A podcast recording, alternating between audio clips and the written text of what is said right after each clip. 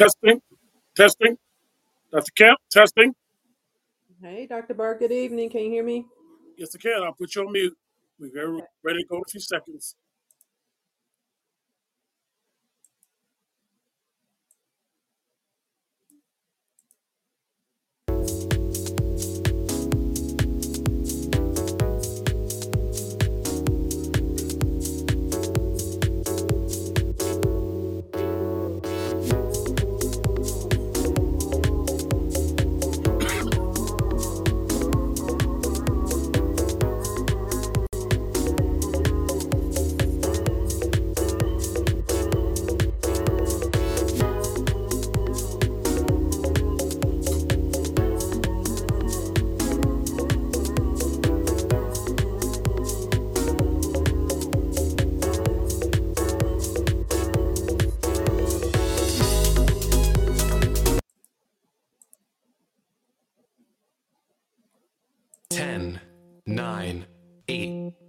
Seven, six, five, four, three, two, one.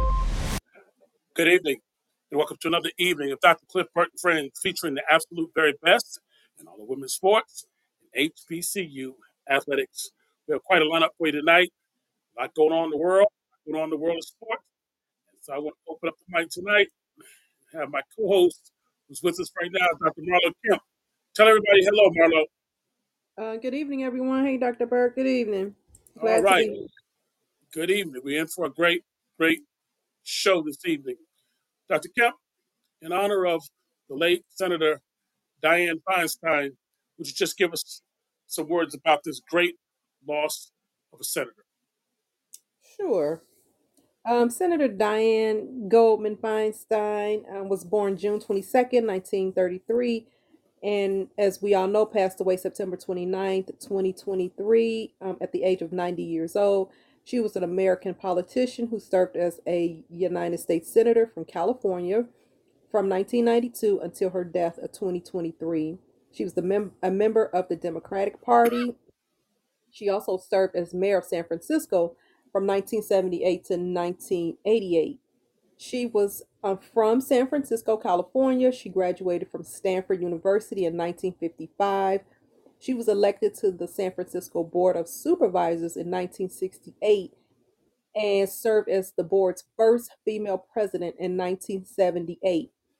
During this time, um, and during this time in 1978, there were the assassinations of the mayor, George Moscone, and the city supervisor, Harvey Milk, which drew at that time national attention because Feinstein actually su- succeeded uh, Moscone as the mayor and became the first woman to serve um, as the mayor of San Francisco.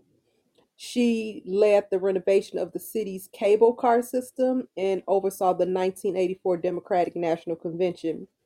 Um, despite a recall attempt in 1983, she was a very popular mayor and was named the most effective mayor in the country in 1987. Um, after losing a race for governor in 1990, she was elected to the U.S. Senate in 1992 during a special election. In November 1992, she became California's first female U.S. Senator, um, and she became the state's senior senator with Alan Cranston, who retired in January of 1993. She was reelected five times, and in 2012, in the 2012 election, she received over 7 million votes, the most popular votes received by any U.S. Senator candidate ever in history. She was an author of the 1994 federal assault weapons ban. She was the first woman to chair the Senate Rules Committee and the Senate Intelligence Committee, and the first to preside over a U.S. presidential inauguration. She chaired the Senate Intelligence Committee from 2009 to 2015 and was the ranking member of the Senate Ju- Judiciary Committee from 2017 to 2021. Um, by the time of her death, Feinstein was the oldest sitting U.S. Senator and member of Congress. She was also the longest serving U.S. Senator from California. She was the longest tenured female senator in history and the senior Democratic member of the Senate. In February of this year, 2023, she announced that she would not seek re election in 2024. During her final years in office, as she aged and her health declined, everyone was concerned about her mental fitness to serve. She died in office on September 29th, 2023, at the age of 90 years. All righty. Dianne Feinstein, also, I believe in 2014, sh- during the Barack Obama era, she was one of those in Congress that spoke out against the uh, torture of prisoners by the CIAA of foreigners. So she was um, quite a woman. Let's see, we can welcome Jim. Jim to the show. Jim, can you hear? Come on in. Yes, I can. Can you hear me? Yes, we can. Great. We're just going over the life and legacy of Senator Dianne Feinstein, and uh, and so she left us quite a legacy. She passed at 90 years of age, and uh, Dr. Kemp did a brief documentary on her there, and so uh, we just want to tell her tell her thank you so much. I want to welcome Randall Holmes to the line. I believe that's Randall Holmes of Richmond, Virginia. But nevertheless, Dianne Feinstein. Jim, I'm coming to you for the next story. I'm about something. All right. Another story that just happened, this is before we get to sports. They say that after 27 years of investigation, they have charged Mr. Duane Keefe for the murder of Tupac Shakur. Now, whether you like rap music or don't like rap music, undeniable that Tupac Shakur was a major influence on this style of music over 30 years ago. Jim, your thoughts on that case with Tupac Shakur and suddenly coming up with an arrest? Well, this person has been on the radar. They have uh, interviewed him as persons of interest many years ago. I think they've known for a while. You know, that, that whole incident with Tupac, then Biggie, was just sad. It's just sad because it, it brought just stuff to the forefront that didn't need it to be brought. I think both of them were talented rappers. Mhm. Both of them you know, they had a, I won't say imaginary, but I think it was a made up beef that I believe Suge Knight started between those to get that East Coast, West Coast beef started. Because they actually started out as good friends. But, you know, I'm sure that, you know, Tupac's family is f- glad that they are, have finally charged somebody Yeah, almost 30 years later. yeah. Well, we'll see how it goes. We'll see how the trial goes. Uh, in reading, they say Suge Knight has said from prison that he will not testify in this case. But, you know, um, let's just see. Hopefully, they have the right person, and let's just hmm see how it goes. But at least there's some level of um, closure, or at least that they continue to investigate. And so, hey, we'll celebrate, celebrate Senator Dianne Feinstein, and also glad that things are moving along in the case of Tupac Shakur. Yes. All right. Let's move on. We have a new month. We have a new Women of the Month. And boy, Miss Florence Dolores Griffith Joyner, born December 21st, 1959 to September 21st, 1988. Glamour, style, gold medalist, all of the above. And she was so fast that she set the world record in the 100 meters at 10.49 seconds. That still stands in 1988. And the, two, uh, the 200 meters, 21.34 seconds. And that record still stands. You want to look at Olympic Games and records? 1988 Seoul, gold medal, 100 meters. 1988 Seoul, Korea, gold, 200 meters. In 1988, the 4x100, gold. 1984, 200 meters silver. And 1988 Seoul, 4x400, silver. World Championships in 1987, gold in Rome, 4x100, and silver. 1987 Rome, 200 meters. We have so much to talk about her. We have five weeks this month. And so here we go. Dr. Kemp, I'm coming to you first. Flo, Joe, yeah. Flo Jo.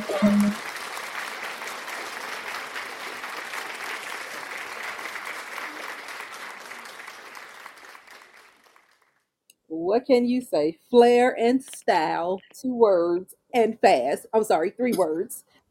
Flair, style, and speed. Um, she was just uh, one of those track stars that you just love to watch, and I'm just, you know, grateful that I had a chance to actually see her uh, perform in this lifetime. She definitely set a trend which still holds today. Where, you know, you can see just the track runners, um, the female track runners, you know, still um, replicate her style.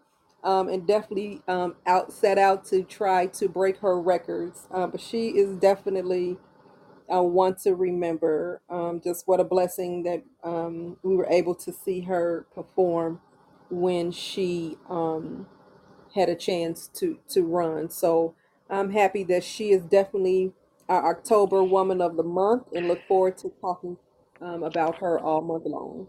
Oh yeah. And we want to say hello to Bonita Hayes from Nashville, Tennessee. Jim, give some comments. Flo Jo, Florence Griffith Joyner. If you look at, she was married to Al Joyner, who I believe was a gold medalist in the triple jump, sister-in-law of Jackie Joyner Kersee, Kersee, who has many medals, gold medals in the Olympics. I don't know of any family that has three gold medal winners in it beside that one. They were, you know, sister, brother, and, sister-in-law and wife. They were a great family. Flojo, like like uh, Marlo said, had the nails, had the hair, had the style. She had the look. Yeah, You know, yeah. I hate to call it she poetry died in too motion. soon. It's Yeah, sad. Yes. poetry in motion, but you only get about 10 seconds of it. So pay Yeah. attention when she's racing. hmm We have all month so many um, avenues of her life and where she went to college and a little controversy too, but we'll get to it all. We have five weeks. Hey, y'all, Flo Jo, Woman of the Month.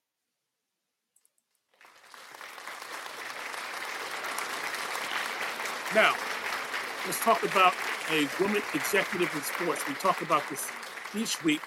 And this week, we have Miss Amy Brooks. Amy Brooks is the NBA's president of team marketing and business operations and the league's first ever chief innovation officer. Since beginning her career at the NBA in 2005, Brooks has held a variety of roles that have advanced and grown all areas of the business. Her leadership helped the NBA set all-time attendance and sellout records and created new growth initiatives such as the league's groundbreaking Jersey Patch sponsorship program. She also helped design the foundation for new initiatives, including the NBA bubble during the pandemic, the blockchain digital NFT collectible venture, NBA Top Shot, and the Basketball Africa League.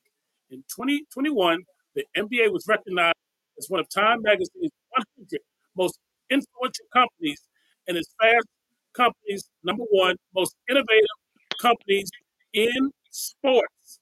And yes, Amy Brooks is the engine that's driving that growth in the NBA. Dr. Kemp, you know about this. What do you think? Jim, what's coming to you next?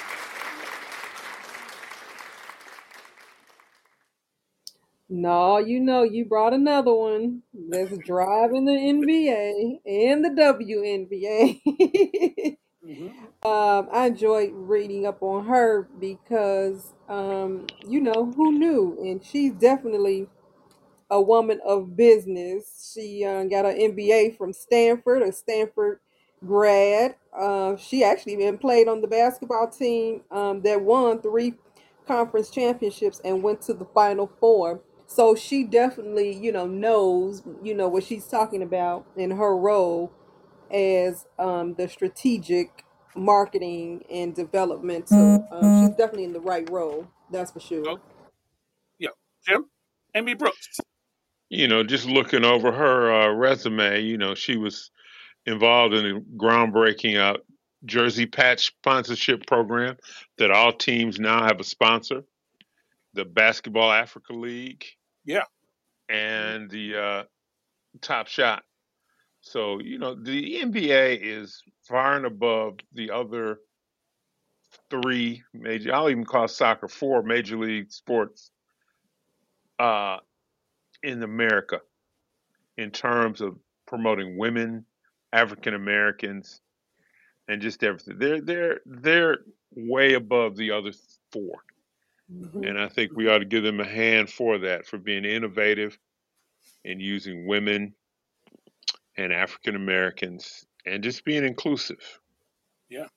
Mhm. Yeah. Now she's not African American, but she's sure powerful. And uh, Yeah. Mm-hmm. yeah, got another story for you.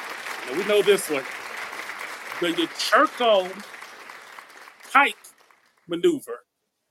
Now, this is a move that Simone Biles just did in competition this past weekend. And because she did it, it's a vault. Uh, only she could do this move. And they now have renamed the move the Simone Biles move. They renamed it after her. So, uh, what do you think? Simone Biles. Simone Biles. Something else. Hmm. Is. Gotta come closer to the mic. Yes, she is because who would have ever thought after she took that time off that she would come back and have gotten a um, a vault uh, move, as you could say, um, named after her. She she landed it. She landed uh, that um, you know move, and um, I I can't wait till the Olympics next year. I just cannot wait because she has not lost a beat. We say this every time we speak of her, but she has not lost it at all. I can't wait. I'm just glad she's an American. Uh, that's gonna be in the Olympics for, for our team. Yeah. Yeah. yeah. Jim, I agree. Yeah. We've seen Jordan come back. We've seen Muhammad Ali come back. We've seen different athletes take time off. But have you ever seen anybody come back to a sport and look like they haven't missed a day, like Simone Biles? What do you think, Jim? Well, first thing I want to know how Kachinkov feels about having the move taken out of there in her and put it to Simone Biles. But I mean, she is probably if she wins a gold medal in 2024, she will probably go down as the greatest gymnast ever. I believe she's already won maybe seven out of ten world titles. hmm So yes, I mean I'm I'm proud for her and ready to see her on the stage in Paris. Yes. Simone Biles will keep this one. We'll keep up with it. Yes, sir. Simone Biles. Now, Charlie football story, Jim. This is the female part. In the CIAA this past weekend, India Pulphus, she's a student at Shaw University who runs on the track team, but she could also kick. And uh, I guess they needed some help in the kicking game. So she's the first female to kick on the Shaw Bears football team an extra point kick. So she made some history in the CIAA. She joined another young lady who made history the week before for Jackson State. So, hey, at least the ladies are getting in football now. What do you think, Jim? hmm Yeah. Well, I think, like I said, we had the uh, young lady from Jackson State, Miss India, and we Yeah. also had a young lady, Van Hooser, Yeah. who also was a first non-football, non-um, kicker Yep. last week. So you know, women are doing it all now. And that's She great. went down and hit somebody. She went down, what's the safety, Jim, or something? Yeah, I remember there was a young lady in California that got a scholarship. I, I don't Sure think it did. was a Van, but I haven't heard any more of her. But yeah, yeah, she was. This Yeah. young lady was a safety. So yeah, Wow. there, you know, things are changing. All right. Next is gonna be co-ed. Well, Go ladies. d- nah, we'll see because I, I don't know, you know, about uh, when you start hitting, but we'll see. India, I, you know, India Pulphus. Yes, sir. okay. This next story is one that um, Serena Williams dealt with in the WNBA. Sophie Sakali, who just came back this year, had a great year for Minnesota Lynx. But Skylar Diggins, who played with the Phoenix Mercury, uh, took this last year off to have a child. And she's up as a free agent and uh, going on her 10th year in the league next year, but she wants to feel welcome by a team. She said it's unfair how badly women are treated in professional sports when they get pregnant.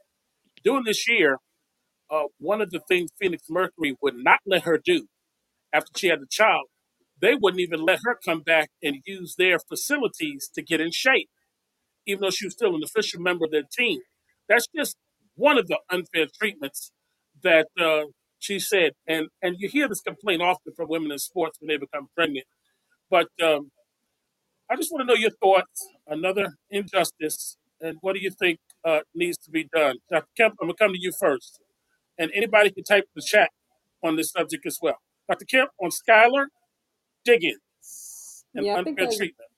That's very wrong and unfair. You know, um, they know that it's a possibility that she, as well as any of the other females in the league, would definitely, that's, you know, probably a, you know, something that they want to do, and which is have a child, especially, you know, before they get of that age where they can no longer, you know, bear children.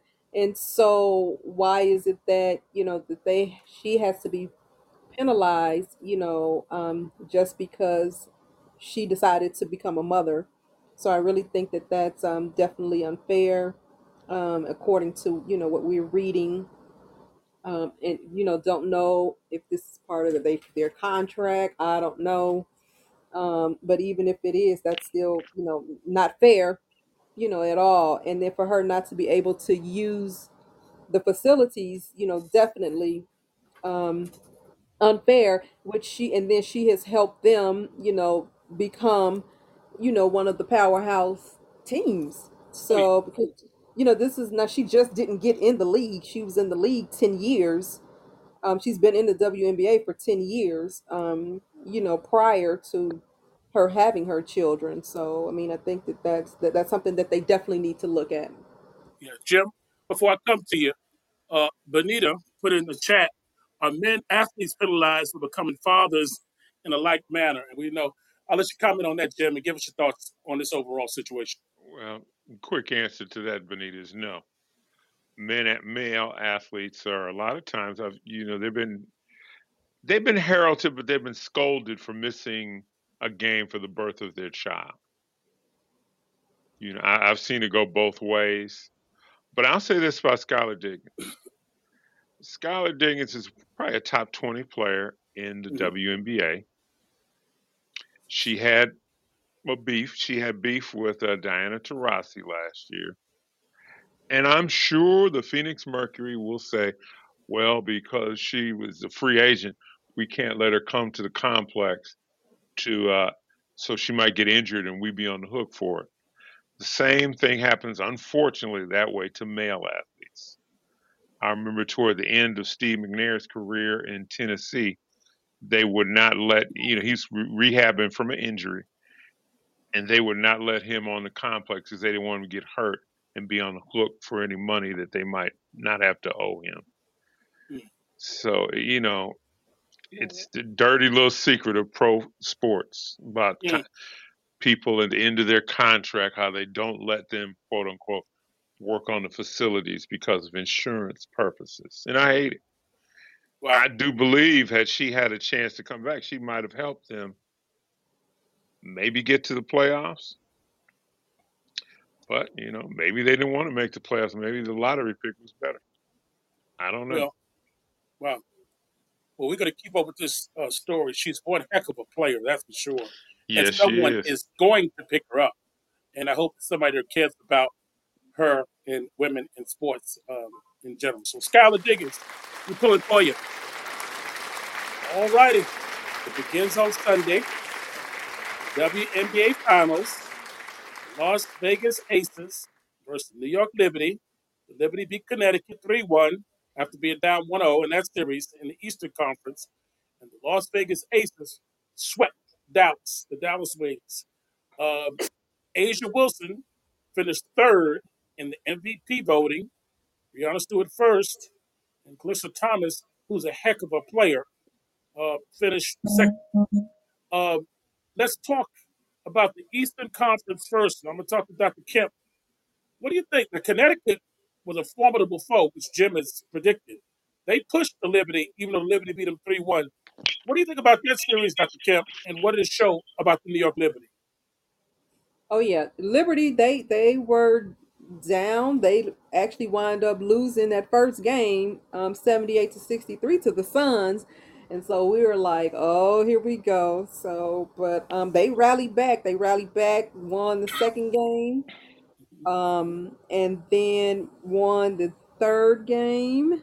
hmm Um, but then the Suns, you know, they were leading. The Liberty were leading on in the fourth game, and I really thought that you know it was going to be a you know tie, and they were going to go to game five. But um, the Liberty fought back, um, took control, but then the Suns they hung with them. It was toe to toe all the way down to to the last second, and um, they wind up pulling it out. Liberty wind up pulling it out, but I definitely thought the Suns was going to actually come back and beat them and, and force a game five. Yeah.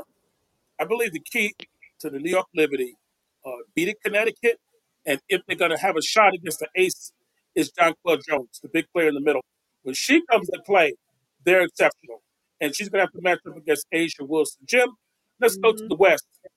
Uh, Las Vegas Aces swept Dallas, not much resistance. And A'ja Wilson is on a tear. She's been scoring 38, 35, 30 and it looked like she's playing with a chip on her shoulder for not getting that MVP. What do you think about Oh yeah, Las Vegas? Huh? oh yeah. I think that's gonna be a chip on her shoulder, and Becky Hammon is making sure that she knows it and the world knows. yeah. Now the uh, Aces pretty much went through the postseason. I think they were five and zero. The games with Dallas got closer and closer in the end. But one thing has been said: Dallas is a team that has a lot of height. So do the Liberty. So playing against Dallas will probably prepare the Aces for the Liberty in their height. hmm Yeah. So, you know, this is the matchup that everyone wanted in the beginning of the year the two super teams. And now, Yeah. after more going through the playoffs, we've got that matchup. Yeah. Jim, is there any chance, any chance that we'll see Candace Parker make any appearance at all in the finals? I I don't know, but I don't think so. I, it's been very quiet about that. Mhm. Whether Candace Parker is going to play, but I know the young lady they they signed two players this year, Okay. and Candace Parker was supposed to be their um, ace off the bench, but the other young lady they signed was able to win six per, Player of the year. person of the year, Yep. uh, Asia Clark. hmm And you know her Candace Parker's absence aided her responsibilities, and her ability is to help defend every position is going to help the Aces hmm in this final. All right. Well, October 8th, Sunday, it begins. Great job so far, ladies. And uh, we're looking forward to it. Las Vegas Aces versus New York Liberty. Time to get it on. Time to get it on. We're going to take just a one minute break. We'll come back with some volleyball scores, and then we'll get to football. All righty? Thanks a lot.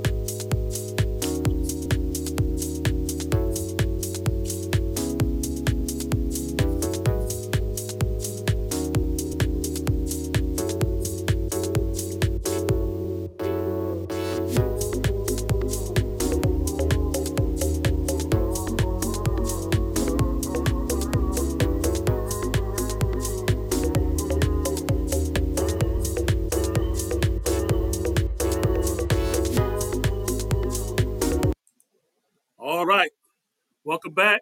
Dr. Cliff Burt and Friends featuring the absolute very best in all the women's sports and HBCU athletics. Yes, we cover all five conferences the SIAC, the CIAA, the Gulf Coast Athletic Conference, the MEAC, and the SWAC. All righty. And some independents. Here we go. Women's volleyball and the CIAA, we're going through the conference records now. Northern Division, Virginia State 3 and 0, Elizabeth City State 3 and 1, Bluefield State 3 and 1, Virginia Union 0 and 5, Lincoln, Pennsylvania 0 and 4, Bowie State 0 and 6, In the Southern Division, Shaw nine and zero, Fayetteville State two and one, Claflin three and three, Winston-Salem State two and two, Johnson C. Smith two and three, St. Augustine two and three, and Livingstone they are one and two. And these conferences play their championships in November for volleyball. So they'll be playing on the upper teams or upper seeds home court. It's November through 14th to 19th for the first two days. And then the 18th and 19th, the semifinals and finals will be held at Bowie State University in Maryland. And so get ready to go support these teams in the um, volleyball championships. Let me move quickly to the SIAC women here, Albany State, and they have they also have an East and Western division. This is just a conference record. Albany State ten and one, Edward Waters eight and one, Benedict eight and four, Clark Atlanta seven and two, Savannah State six and five, Fort Valley State five and six, and Allen three and seven. In the West, Spring Hill, the defending champions, eight and zero. Lane four and five, Miles three and six, Central State two and six, Tuskegee one and seven, Lemoyne Owen one and seven, and Kentucky State they are 0 and 9. So there you have it. And uh, we'll go over the uh, one more the Gulf Coast Athletic Conference. Okay. Conference record. Talladega's on top right now, 9 and 1. Dillard, 7 and 1. Fisk University, 6 and 3. And Philander Smith, 4 and 4. Then you have the bottom of the league. Rust two and four, Wiley two and six, Oakwood one and five, Southern University New Orleans zero and one, and Tougaloo out of Mississippi zero and six. So there you are. You have the volleyball. We give you Division One next week, and uh, we'll go from there. We have about thirty seconds. Get a break, and Jim, we're coming back to you. HBCU football, NFL, NCAA. You got it all. We're coming right back to you. Thirty seconds.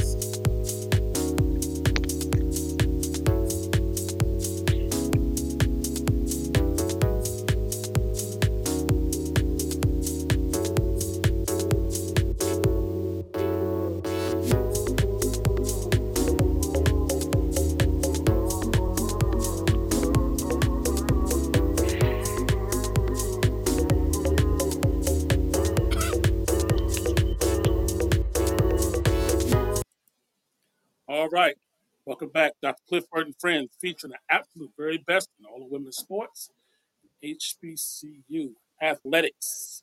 Jim, oh, bring us HBCU football. Before you do, I want to say welcome to our engagers online, not just those who type in the chat, but those who are listening in. We've got about 14 or 15 of you, and we want to say welcome to Dr. Clifford and Friends. Jim? Well, I'm gonna start out with the SWAC with their standings. Florida A&M is three and zero. And one thing about college football in the HBCU realm, you're going to have records that records that aren't necessarily that good, but all these teams are playing money games. You know, Florida A&M is four and one, but they played Miami, and they also have a key win, which is going to help them in the uh, in the end for the one AA playoffs is beating West Florida. Jackson State is one and one. Alabama A&M same. Bethune Cookman 0 and 1. Alabama State 0 and 2. Mississippi Valley State 0 and 1. In the West, Grambling leads 2 uh, 2 and 0, which Southern has the same record. That classic is going to probably come down for the West title on Thanksgiving. Prairie View is 2 and 1. Alcorn 1 and 1. Arkansas Pine Bluff and Texas Southern are both 0 and 2. Now we go to the MEAC. Well, let's go to the CIAA right quick. Mm-hmm. Northern Division, Virginia State is 3 and 0. Virginia Union and Bowie State 2 and 1. Lincoln 1 and 2. Bluefield and Elizabeth City State are both 0 and 3. In the Southern Division, Johnson C. Smith is 3 and 0 as Fayetteville State is. Winston-Salem 2 and 1. Livingstone and Shaw both are 1 and 2 and St. Augustine is 0 and 3. Now go to the MEAC.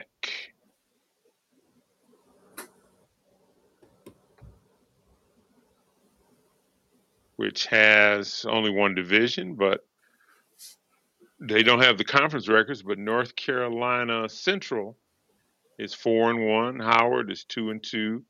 Norfolk State two and two. South Carolina State one and three. Delaware State State one and four. The SIAC standings, one big conference. I mean, no divisions.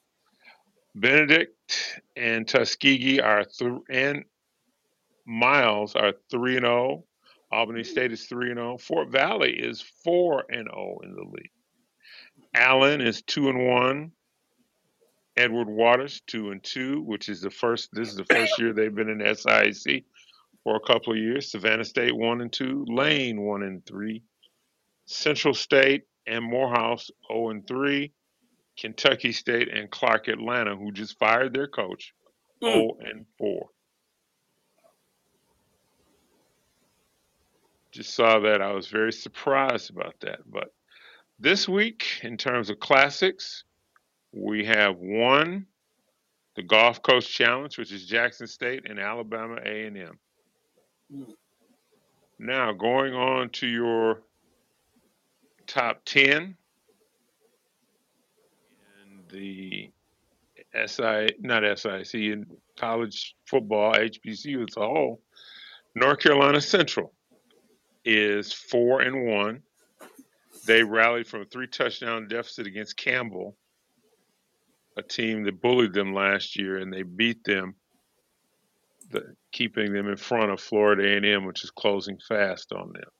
Number two is Florida A&M. They struggled early with Mississippi Valley State, but talent soon won out and overwhelmed to give them a comfortable 31 to seven win.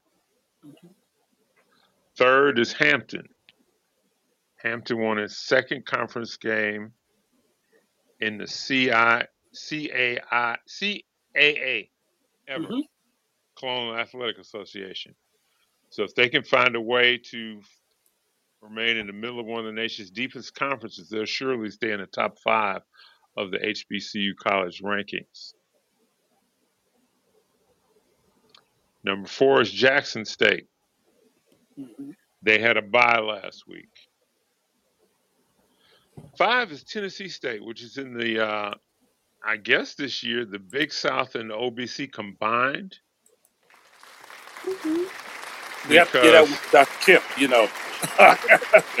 Keep going, Tim. Tennessee State lost a close conference game and couldn't win back to back after beating Gardner Webb, but they're still in the thick of things in a merged conference title race early in the season. Howard, mm-hmm. yes, go Big Blue. Howard is two and two, but number six as they prove their worth with the dominant win over Robert Morris. Mm-hmm. Such a win of such nature should be the standard as the Bi- Bison hope to compete for the MEAC title. Grambling State moved up to seven, their highest ranking of the year after defeating Prairie View. They now have won three straight and have a 2 0 record in the SWAC play, which is encouraging after a slow start. Mhm. Alabama A&M Mm. didn't rise too much this week because they beat a D1 in, opponent in Tuskegee. And I believe that was Tuskegee's first loss.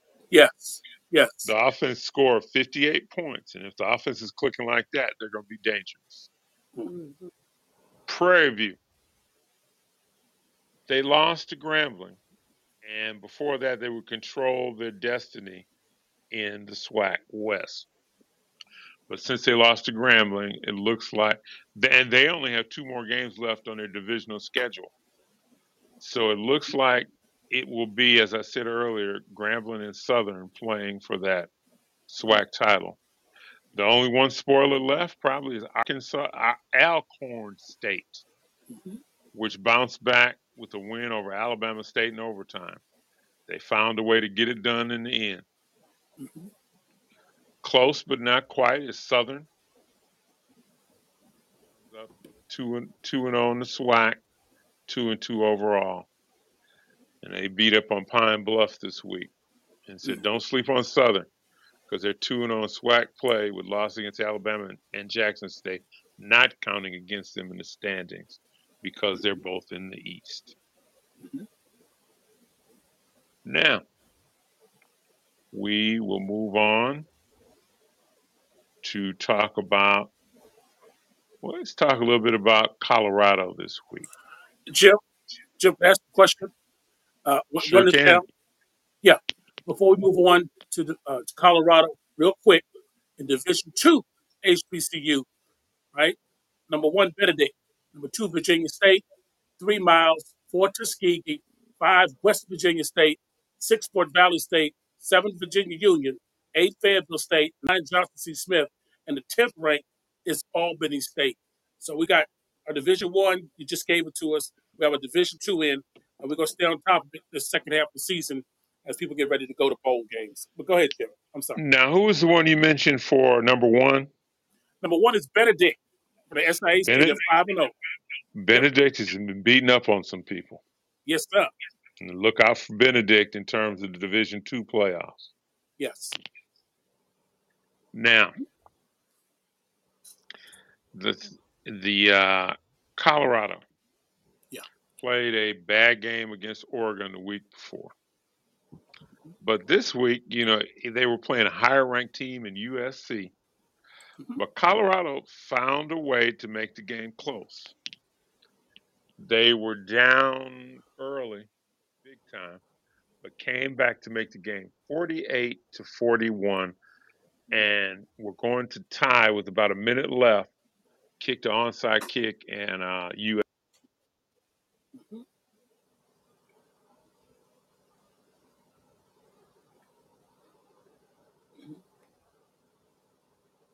Jim, uh-oh, did we lose you? Yeah. I think we're trying to get him to come back in here. You may have to dial and come back in. But um, little technical difficulty. But Jim's talking about the game with Colorado State and the USD, which um, Deion Sanders' son Shedeur made a great comeback.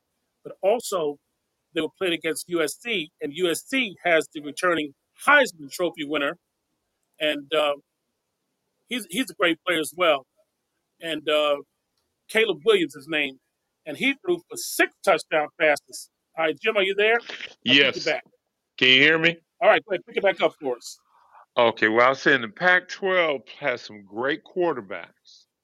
hmm And Shedeur, the Heisman Trophy winner you just mentioned, the quarterback at Oregon, quarterback at Utah.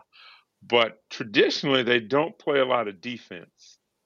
And one complaint, which cost U- USC in the final top 25 standings, their defense was said to be gassed at the end of that game. hmm And, you know, Colorado was able to take advantage of that. And, you know, while we're talking about Colorado, I was going to mention Travis Hunter. Yeah. Travis Hunter, it looks like he's going to be out two more games. Yep.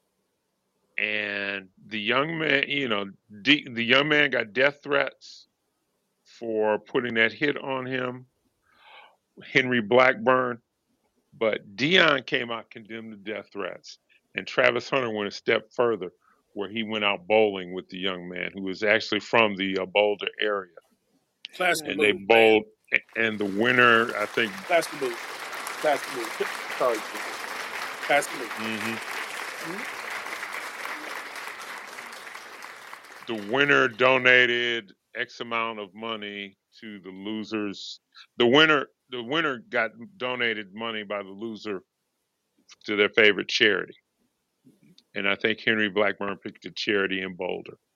So you know, you know, it, it's good. We always see these bad stories, like the story about the young man from Alabama State who beat up the security guy.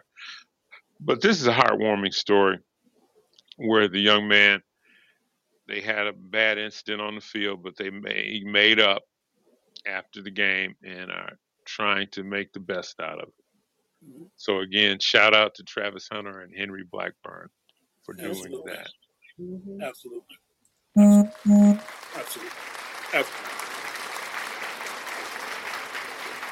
Jim, who's next? Who's next on the schedule for uh, Colorado? I believe one of the Arizona teams, either Arizona or Arizona State.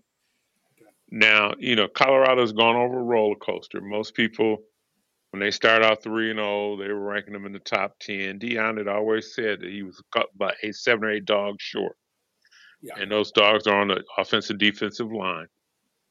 Now, they lost the last two, but most people are predicting them to get to at least six games, win six games, so mm-hmm. they can make the playoffs. And also, you know, I heard Deion talk about this earlier, or Coach Prime, as he prefers to be called, that his players have had the highest academic record in the history of Colorado football. All right. So this is also something to be celebrated. Yeah.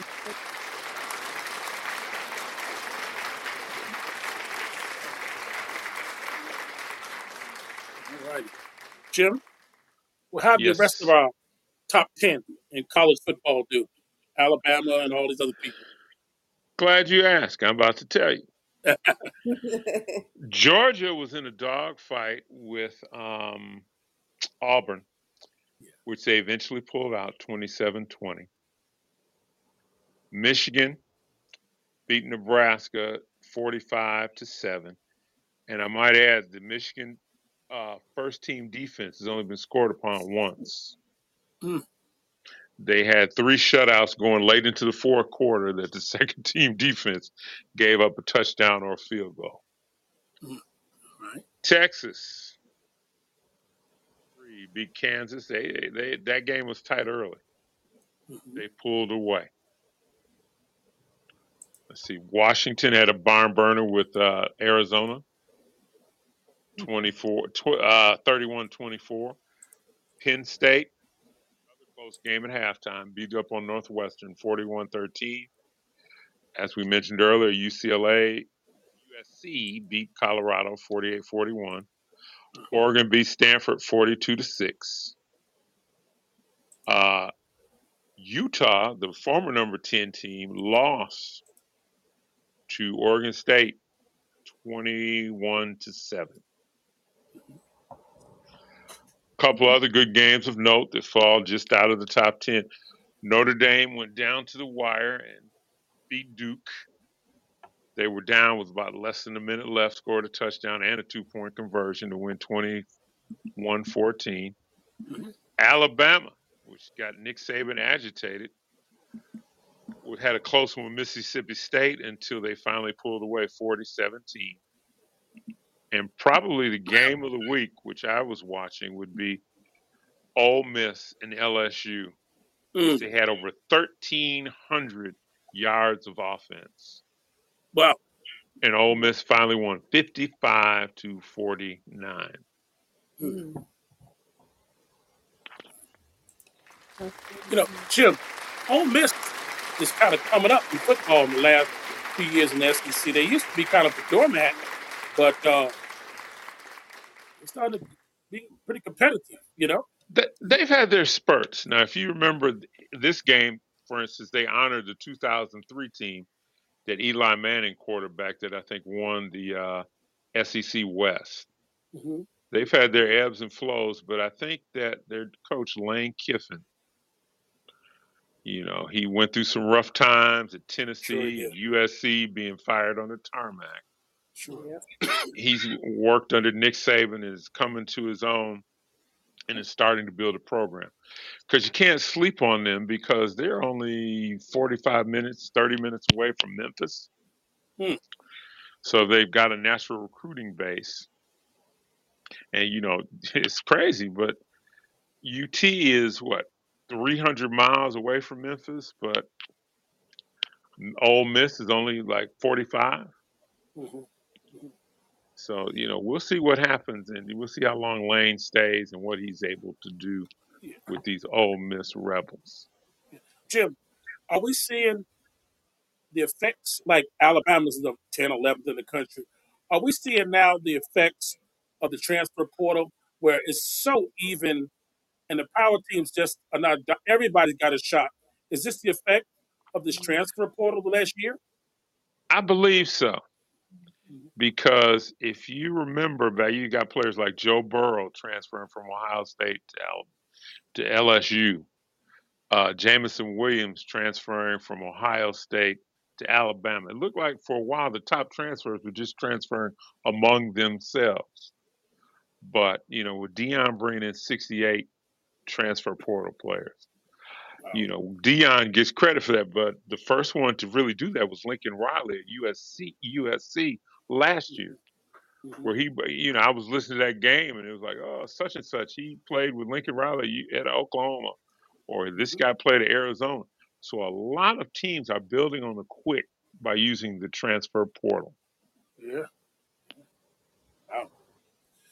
All right, Jim, we'll take one break. We'll come back, NFL, and we'll finish up with a little bit of um, NBA or NCAA and NBA preview. Going to a commercial. Pamela Renee, qualified broker, founder, CEO, 2870 Peachtree Road, Suite 992, Atlanta, Georgia 30305. That's Pamela at prreneeestates.com, 404 964 4294. You're looking for residential, commercial land, builder, developer, investment services in the Atlanta area. You want to see Pam. You want to see Pam. We'll be right back.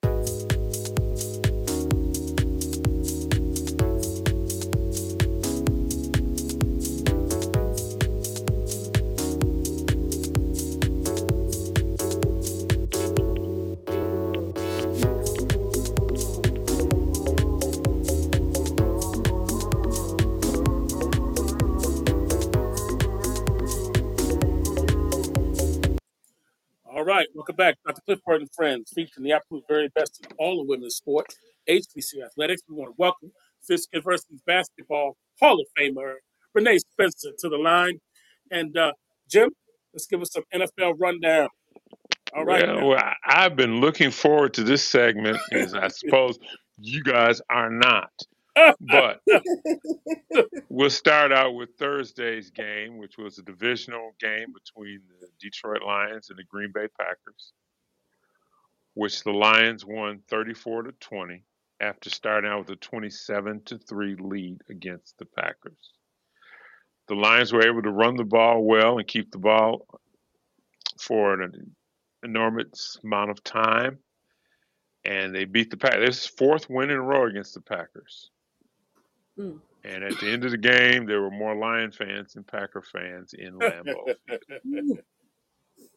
Jim, now what's we're the, go- Lions record? what's the Lions record now? three and one. We'll give some love. Give some love. Now, the Bengals, who are struggling with Joe Burrow, still dealing with that calf injury. And, and Cliff, just a quick question: Should he take a couple games off? I think so. And then that's medically. But if I was playing behind that offensive line, I'd take some games off, even if I didn't have a calf problem. Yeah, because I guess part of the problem is, is he's got Yeah. the calf problem. He can't push off that much, so he's throwing short, quick passes. Sure. And defense defenses know that, so they'll move up and not give you much. Yeah. One surprise in the uh, NFC South is the Tampa Bay Buccaneers. Hmm. They beat the New Orleans Saints 26 9 and moved to the top of the NFC South. The Falcons lost to the Jaguars in the uh, first game overseas in the international series, 7 to 23. And it's interestingly enough, Jacksonville is playing, I believe, the Baltimore Ravens this week, also in London. Wow. Their owner has taken a game away from Jacksonville every year to play over there. So he's going to get two games over there, which Yeah, would be very like interesting. That game comes on about what, nine thirty in the morning Sunday over here? Something like that? Yes, yes. Now, the team of the century who scored what 70 points last week, and everybody was talking about how the Miami Dolphins are going to run away with the league, lost 48 20 to the Buffalo Bills. You know, you always have to take a, a divisional foe for granted because they know more about your X and O's than most teams do.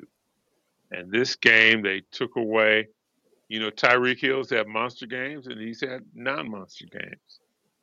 So this is a, something to see. I think those both those teams will be in the playoffs, so we'll see about part two later on in the season, and part three will probably come in the playoffs. Hey, Jim, hmm what did Josh Allen throw that game?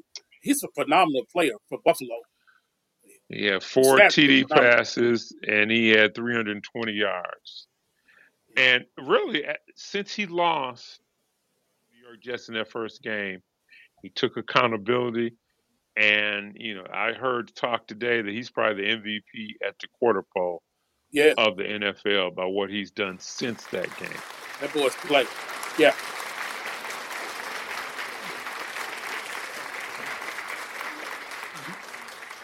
Now, has an ironic turn to faith in the toilet bowl, Denver Broncos, which gave up those 70 points, started out slow. I think they were down 28 to 3, but they won 31 28 against the Chicago Bears. Mm. Now, I was in Chicago when this happened, and the fans in Chicago are livid. And this might cost Matt Eberflus his job. There was a play where I think it's fourth and one on the 23. You kick a field goal, you go up by three. They followed analytics. Analytics told them to go for it. They ran from the shotgun, running play, and got stopped. And then Denver went down to kick a field goal to win the game. So Wow. keep a wa- and you know the Broncos play the New York Jets next week. And remember, Sean Payton made those comments, so I'm sure oh, that's going to be a lively game. Oh. Where's the game, Jim? Where's the game? You know? I believe it's in New York. All right. Now the Ravens beat the Browns 28 to three, and the Browns have been woefully inconsistent. I think Deshaun Watson took himself out of the game, or the uh, I know the staff said he was eligible to play. Well, he was cleared to play. He said he wasn't, so he didn't play. So you know they got whooped by Baltimore. I mean they've looked good in some wins, they've looked bad in some losses. The Rams won 29-23 in overtime after losing a 23 zip lead to the Colts. The Commanders lost to the Eagles 34 to 33 34 to 31 in overtime. I think believe Josh Elliott kicked a field goal to win that game. The uh let's see. Vikings got their first win against the Panthers. Yay. Give him a hand clap. And hurt.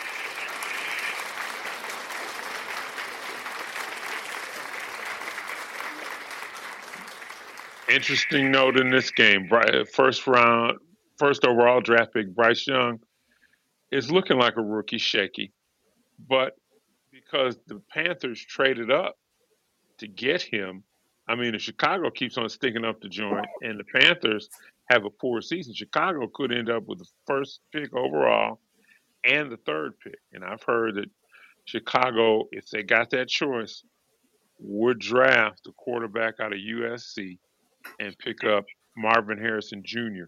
with that next pick and just go for it from there. hmm Hey, Jim. Yes. Uh, Renee Spencer said, don't forget about her Cowboys. Make sure we mention them. Oh no, I'm gonna mention the Cowboys. All right. They played. They played with the afternoon games. We get to. I think the final, the final uh, Sunday early game, the uh, Texans, who looked good under C.J. Stroud, who's probably looked the best out of the three rookie quarterbacks, beat the Steelers, who did not get into the uh, Texans territory until late in the game, thirty to six. Mm. So you know, look out for those Texans because I think I want to say everybody in the AFC South is two and two. Okay. So that's going to be interesting once they start to play divisional games. The Raiders lost to the Chargers, and we get to Renee's team, who again we, two weeks ago was the team when they were two and zero, the team of destiny. Defense is just blowing out people, and then they ran up against the buzzsaw last week. But this week they came back to beat the Patriots. I believe they had two defensive touchdowns. hmm Jim, wasn't this the, the worst loss that Belichick has ever taken in New England? Yes, and he actually pulled Mac Jones in the third quarter. He says he's going to be a starter for now, but you know, I think New England is probably looking for another quarterback, Yeah. and some of it is Mac Jones's fault, but a lot of it is he had Josh McDaniels as offensive coordinator first year. He had that idiot Matt Patricia Patricia last year, and this year he's got uh, Bill O'Brien. So he's had three different OCs in three years. He's got to get some stability. Each of them have a different offense, and you know it's not working. You know, Jim. 49ers Oh, go ahead. beat the Cardinals hmm 35-16. And now these next two games are of interest of my two friends. The Chiefs, with their number one fan, Oh boy. Swift, Taylor Yeah. Swift. beat the beat the Jets 23-20. Mm. Zach Wilson, much maligned Zach Wilson, looked pretty fairly good in this game. I don't know if Yes, it he did. Aaron Rodgers coming down and saying some things to him and saying some things to the team, but he looked fairly good. He struggled in clutch time, but I, you know, because they have no money, they're going to have to work with him. And I think, you know, we'll see. The schedule gets lighter after this. After I think got one more tough game next week. Then after that, I think the schedule gets lighter for them. And forty million dollar man Jones has not looked good. Saquon Barkley went out. The Seahawks beat him. Oh, I can't do the home team. I'm sorry. I'm sorry. I'm sorry. Go ahead. Yeah, you can. You, yeah, you can. And yeah, you did. But you know, I do believe that if the Giants had to do it over again, they would not give him that money. That's four years, 160 million, but he's only guaranteed the first two hmm because it's just, especially without Saquon, it's not working out for him. See, he threw a 97 yard interception to Devon, rookie Devon Witherspoon, and had the bad misfortune of trying to tackle him, and Devon shook him, and he ended up on the ground. So our buddy Daniel Jones, hopefully he can get better, so the the the uh, Giants can at least retain some dignity.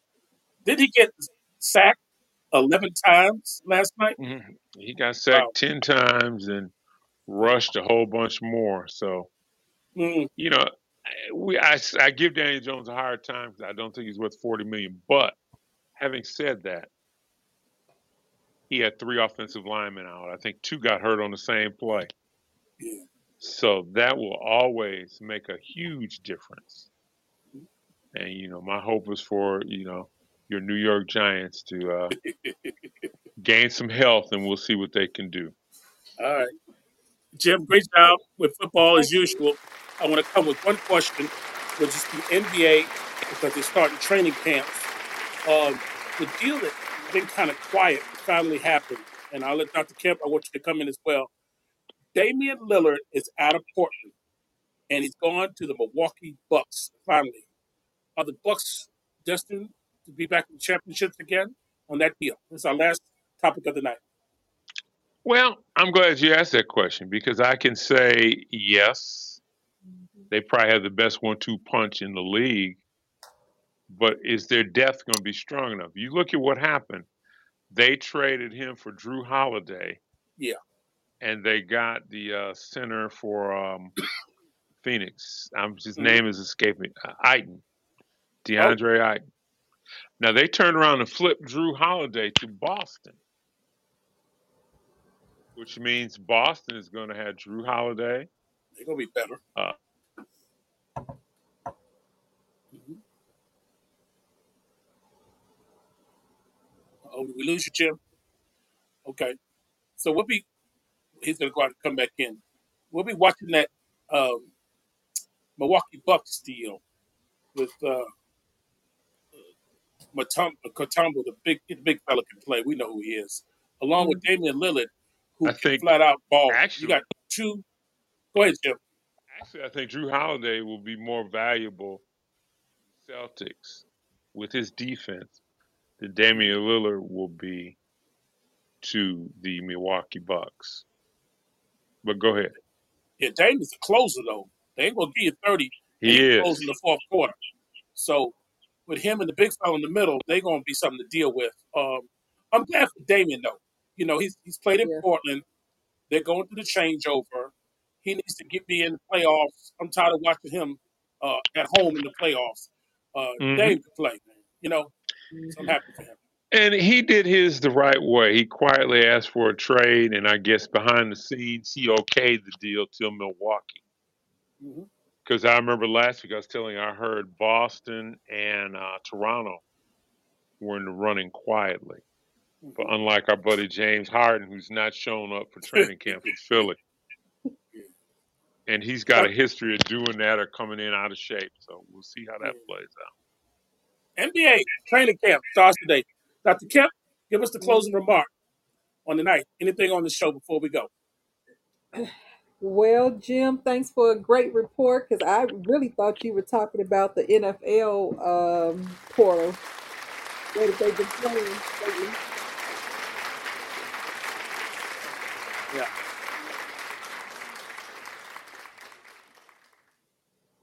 But we look forward to the to the next Sunday with some more great games from the NFL as well as the NCAA on Saturday.